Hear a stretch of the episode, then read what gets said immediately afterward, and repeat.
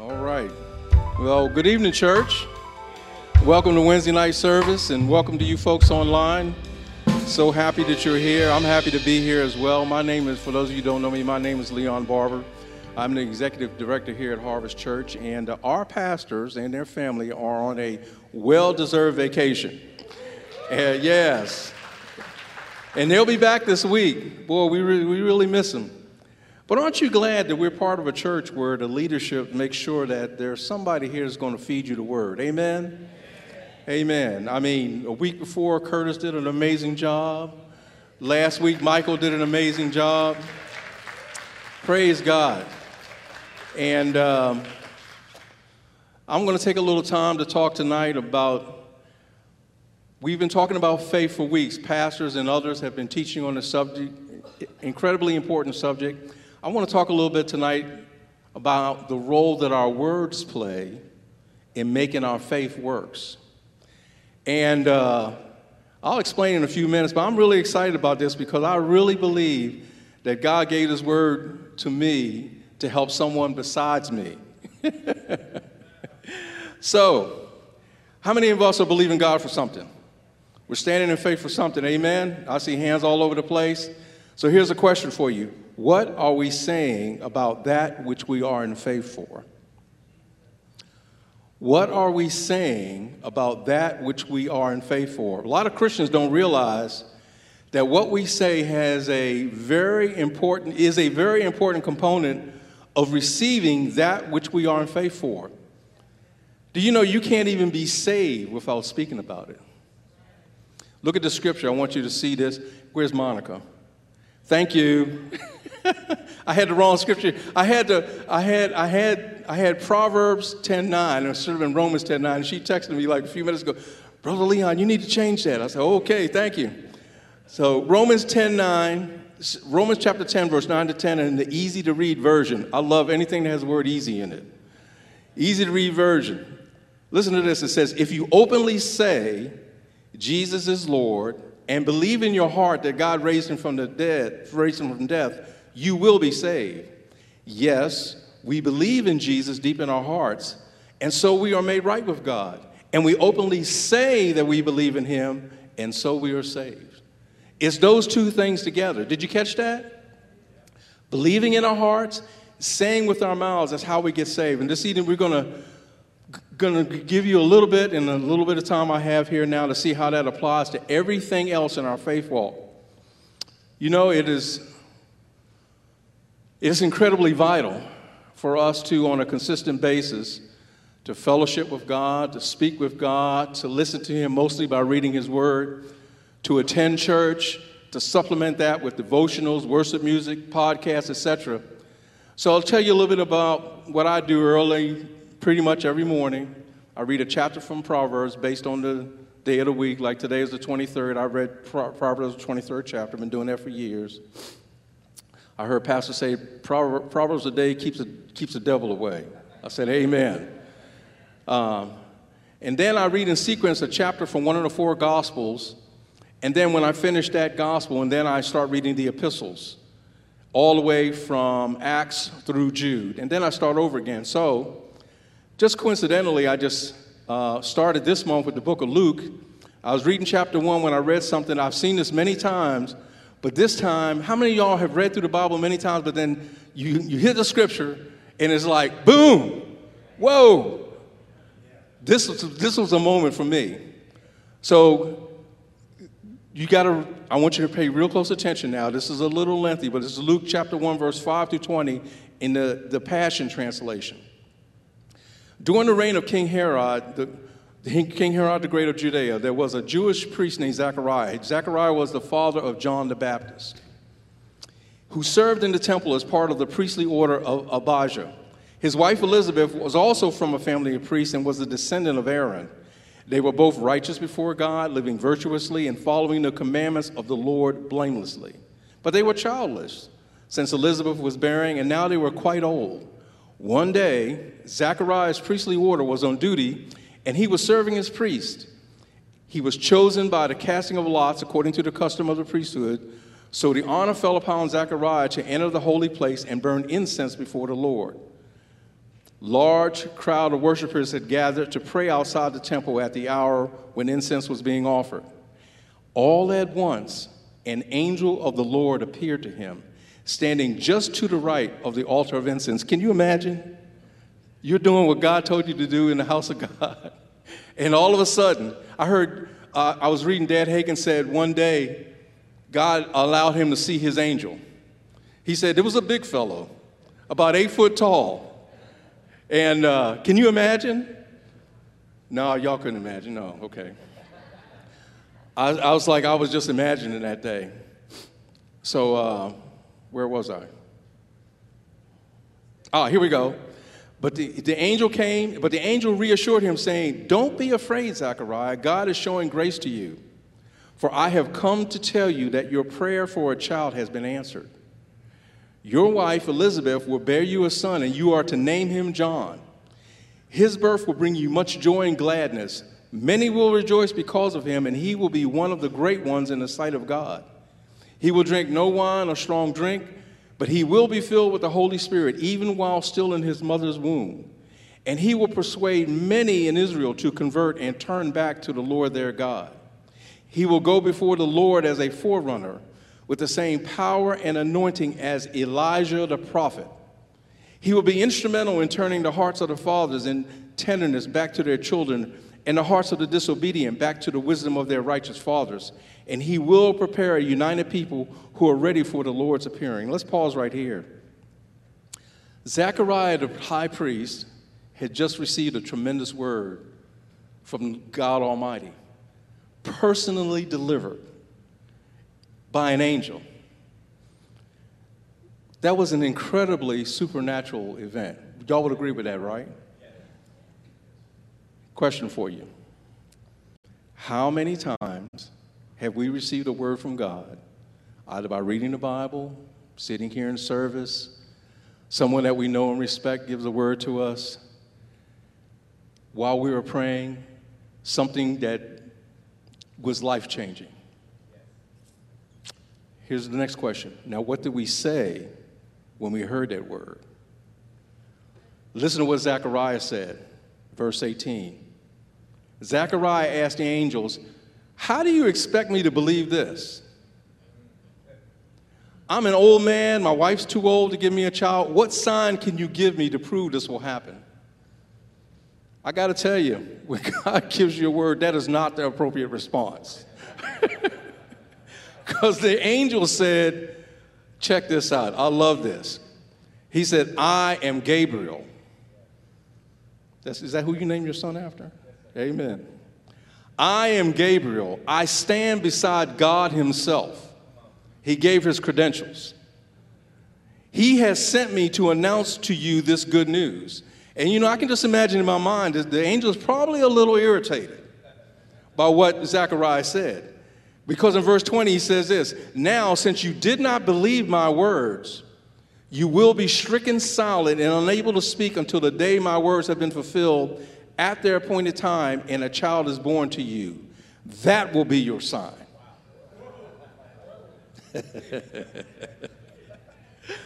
I said, Lord Jesus.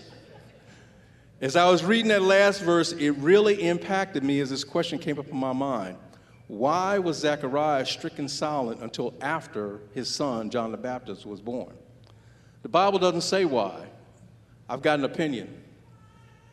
I believe that Zechariah was rendered unable to speak temporarily because his words could have potentially altered what God had planned on doing.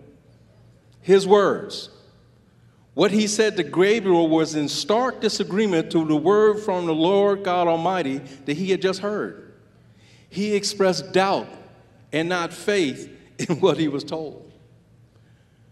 Our words, positive or negative, will create our reality. What are we saying? Are we agreeing with God or not? Zechariah did not realize that God's word has within it the power to bring it to pass.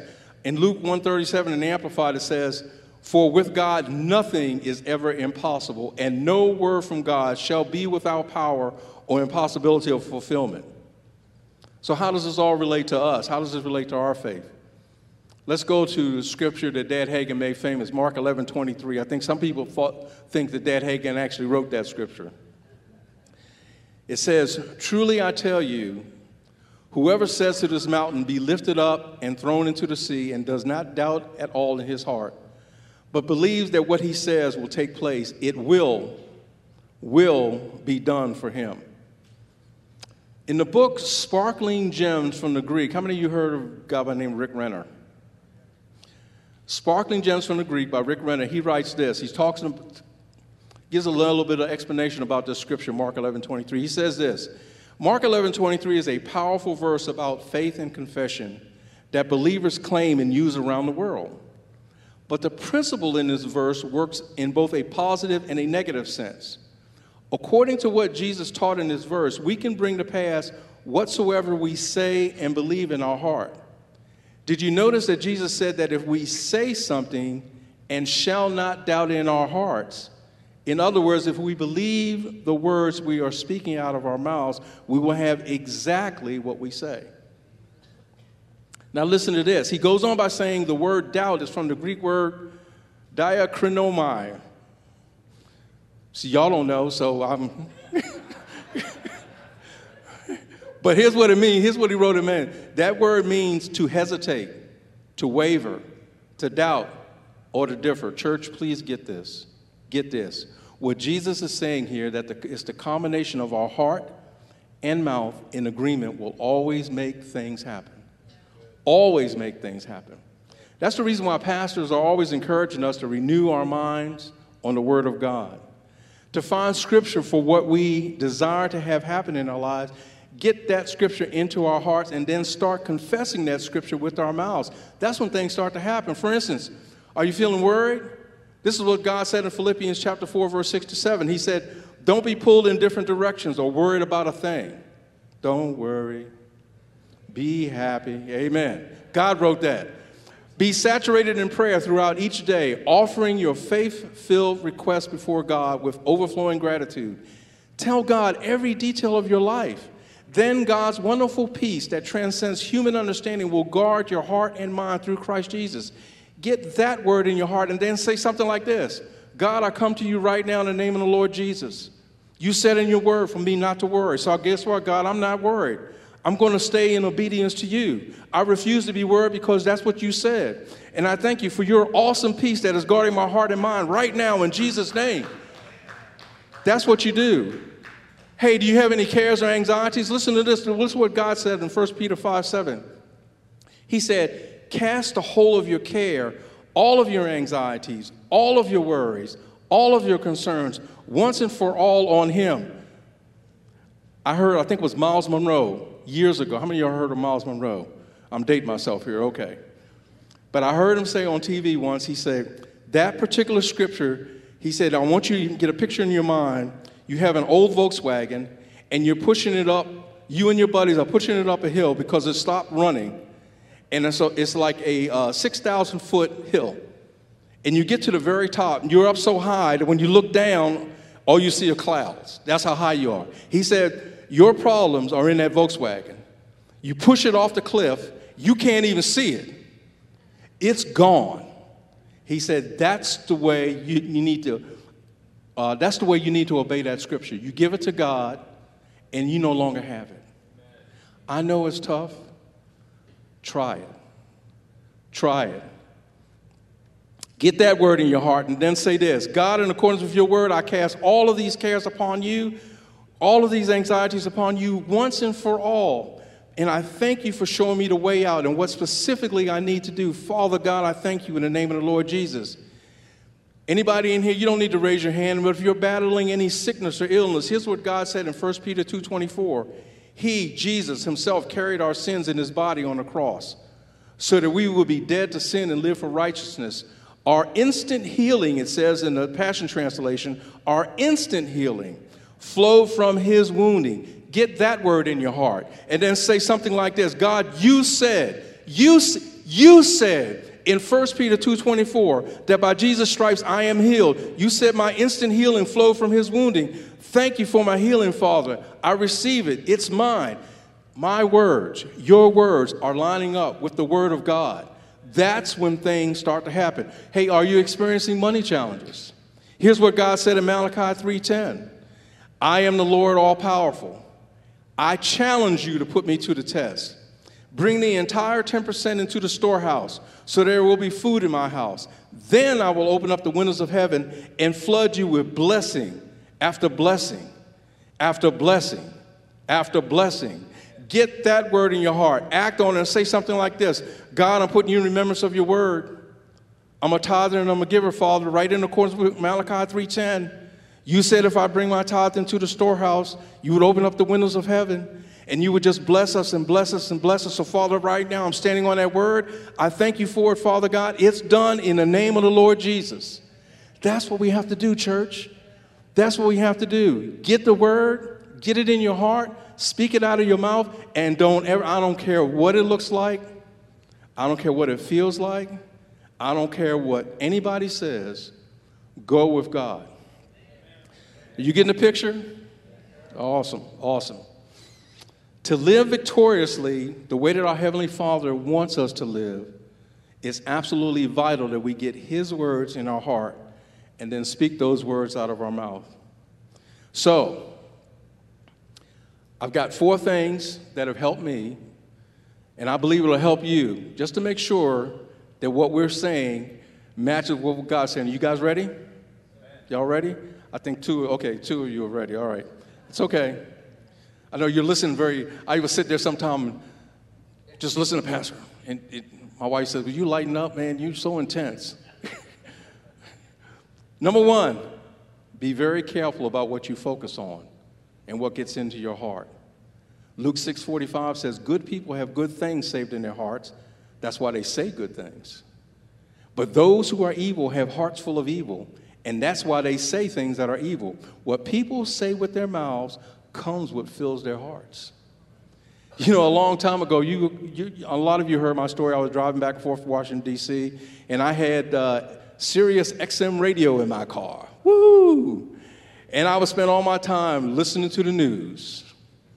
Oh, man. Traveling back and forth from North Carolina, D C, you get to hear a lot of stuff. I'd listen to C N N, M S N B C, Fox News, local news, political talk shows, et cetera. And you know what? Later on, I started realizing, I said, while I was doing that, I was always feeling bad. And I was usually upset most of the time. How many of y'all know, listen to all those political shows, man, they get you upset, right? Now, mind you, I believe God graced me because I didn't go off on a deep end, because I was, I was attending Harvest Church. I was in the Word. At least I was doing that. And I was getting fed the Word of God. But, and this is important, I was taking in a lot more of what the world was saying than what God was saying. The words I was feeding on the most is what was getting into my heart, which was why a lot of the time I said a lot of the wrong things. Didn't even know it. But praise God, He woke me up. Hey, listen, I totally stopped watching, listen, watching it, listening to, feeding on the news. I started watching, listening to, feeding on God's word, praise music. I started praying more, particularly in the Holy Spirit. I started getting His word into my heart. And that's what started and continues to come out of my mouth. You know, so I had some friends of mine. Well, they're not really friends. I guess they're more associates. Because one guy said, he says, you know, I told you. He said, did you see what happened on the news? I said, dude, I, no, I didn't see it. But please don't tell me about it. Because is it ever good? It's never good. So please don't tell me about it. He's like, man, you're crazy. You got you got to know what's going on. I said, well, you know what? I've got people like you in my life that don't, if something barely bad happens, they're going to pick up the phone or going to text me and let me know what's going on. So um, you're going to get it one way or the other. I can count on them to let me know. But I learned to, I learned a long time ago that what is oftentimes presented to us on the news as fact will change. For instance, here in North Carolina, our weather is rather famous. Doesn't matter what the weatherman says. That's, that's totally irrelevant. I don't even know why they're on T V. But, you know, it could be like a beautiful day like today, and nobody's forecasting rain. And then all of a sudden, in Kernersville, boom, clouds. It rains for like three days and three nights. Now, The weather person said, it's going to be sunny and mild all day today, not a drop of rain. That was their fact. That fact changed. Let me tell you about the Word of God. It is truth, and truth never changes. Don't get it twisted. God is not a liar. He is not a liar. If He said it, He will do it. Oh, man. Woo, I'm getting excited up here. Truth never changes. God's word is the truth. Number two, decide once and for all. Folks, this is something you have to do. You, if you want to live victoriously in the things of God, you have to do this. You have to decide. You have to make a decision in your mind that you will never, ever, ever doubt what God says. James one, I love the book of James. James was the brother of Jesus. And it's a small book, but every word in that book is so powerful, so powerful. He said this, but when you ask God, you must believe. Don't doubt him. I could hear him talking in my ear. Whoever doubts is like a wave in the sea that is blown up and down by the wind. People like that are thinking two different things at the same time. That was, that was me. They can never decide what to do, so they should not think that they will receive anything from the Lord. What we need to do is we need to accept what God says is truth, regardless of the circumstances. We need to stay positive, and we need to speak the word, speak the word, speak the word. And when you're finished speaking the word, then you need to speak the word. Amen. Hebrews eleven six in the Message translation says this, it's impossible to please God apart from faith. And why? Because anyone who wants to approach God must believe both that he exists and that he cares enough to respond to those who seek him. I heard, I've heard both of our pastors say that the highest expression of faith is when we, when we speak God's word over our situations, despite what we feel, what we think, what we see, what we hear. That's the highest expression of faith. When we do this, God is very pleased, very pleased. Number three, fellowship with God daily, no matter whether you feel like it or not. I usually get up around, what time do I get up? Five. And I guarantee you, many a day I do not feel like getting out of bed at five o'clock. But boy, once I get downstairs and I start getting into that word, I am so happy that I did. Once I, I got this particular couch that I sit on in the dark and I just pray in the Holy Spirit. Man, that is some good communication and communion with God. Fellowship with God daily. Stay before him in prayer, in his word. Like Michael says Sunday, on our knees. Attending services where the word is preeminent, like here at Harvest Church. Listen to what God says in Deuteronomy four twenty-nine. But even there, if you seek God, your God, you'll be able to find him if you're serious.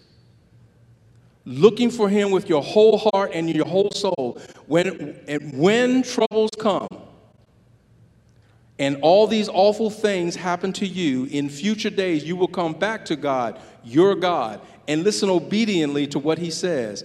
God, your God, is above all a compassionate God. In the end, he will not abandon you. He won't bring you to ruin. He won't forget the covenant with your ancestors, which he swore to them. Talk to God. Tell him everything. I heard pastors say this. First time I heard it, I was like, what?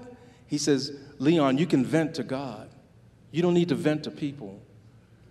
He said, you vent to people. First of all, most time when you're venting to people, they can't help you anyway. Only God can help us. Amen? He said, but, but God doesn't mind us venting to him. I've taken him up on that too, and it works. Tell him everything. Walk with him. Obey him. Everything will work out if, if we're speaking God's word, we got God's word in our heart, we're speaking it out of our mouth, everything will work out. Number four, while we're standing in faith for what we're believing God for, we must remain positive in our attitude. And again, most importantly, what we speak. Do not doubt God. I'm repeating this because I don't know about you, but I can't hear this enough. Do not doubt God. The world will try to get you not just to doubt God, but to forget that he even exists. Don't listen to the world. There's a song our worship team sings that has a verse in it that says, I'm not even going to try to sing it because I don't want y'all to run me out of here. God, you said it. I believe it. You said it. It is done. I love that song. To be victorious in life, that is what we must believe in our hearts and speak with our mouth every day. I want you to listen to this. This is an excerpt from the devotional book, Health Food, by Kenneth E. or, or Dad Hagin. This is from August the thirteenth. He says this. He says, I've had many people say to me over the years, the doctor told me I will be dead in three months. This is Dad Hagin talking. Some of them were healed of incurable diseases such as cancer, but others died in three months. Did God show favoritism? No. God is not a respecter of persons. What happened? What happened then? Some of them opened the door and said, come on in, God. And he came in. Others kept the door shut on God. God's hands were tied, so to speak. He couldn't come in and help them because some were in doubt and the others were in faith. How do we know when we're in doubt or, or in faith? By what comes out of our mouth. We read this, we, we read the scripture a little while ago in the Message translation. Let's look at Hebrews eleven six now in the easy-to-read version. Without faith, no one can please God, no one. Whoever comes to God must believe that he is real and that he rewards those who sincerely try to find him. You know, you know you're full of the word of God. I heard Bishop Hash say this. When you squeeze a tomato, what do you get? When you squeeze an orange, what do you get? When the trials and tribulations of life start squeezing us, what's coming out of us? If it's the word of God, we're in great shape, no matter what's going on. Amen? So recap, four things that we can do. Be very careful about what we focus on, what gets into our heart. Decide once and for all to never doubt what God says. Fellowship with God daily. And I repeat, do not doubt God. Now, I have a bonus for you folks. If I can pull this up. How many of you have heard of Larry Stockstill, pastor of Bethany Church? Yeah. Um, great church, sixty-three years old. His, his father was the pastor. He, then he was the pastor. Now his son, Jonathan, is the pastor. I subscribed to his, uh, to his blog. This came in, mm, today's Wednesday. This came in on Monday. This is going to help somebody. So this is Larry Stockstill speaking. We got the call last Sunday evening. My son-in-law's father and three other scuba divers had disappeared that morning fifty miles offshore in North Carolina.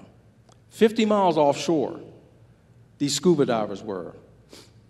His son-in-law's dad was among them. There was even there was a, there was a big T V thing about it. Little hope remained of finding them. The search and rescue convoy called it a one in fifty million chance to find them. one in fifty million. Again, this is Pastor Stockstill speaking. We awakened the next morning to the joyous news, however. On the last pass of the night, a C one thirty pilot spotted a flashing S O S out of the corner of his eye. They were rescued. seventeen hours bobbing in twenty to thirty foot seas.